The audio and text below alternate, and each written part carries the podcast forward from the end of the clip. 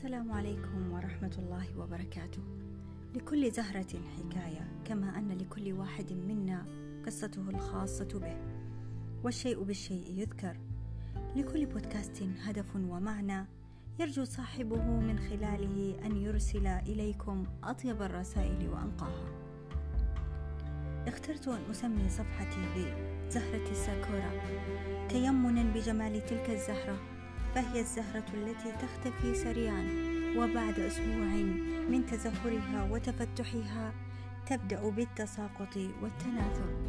ولكن تناثرها وانتشارها على الأرض لا يخلف إلا جمالا حيث تفترش بتلاتها الوردية وتسترخي على الأرض وكأنك ماثل أمام سجادة وردية مصنوعة بعناية يعجز الواحد منا وصفها.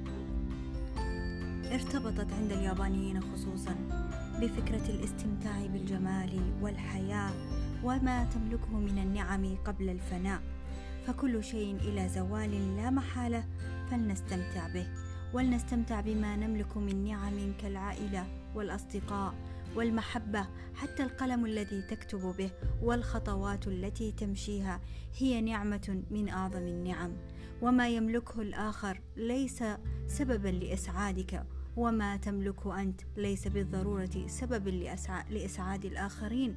فلنسعد بما نملك من نعم ولنستشعر بوجودها في حياتنا قبل فوات الأوان.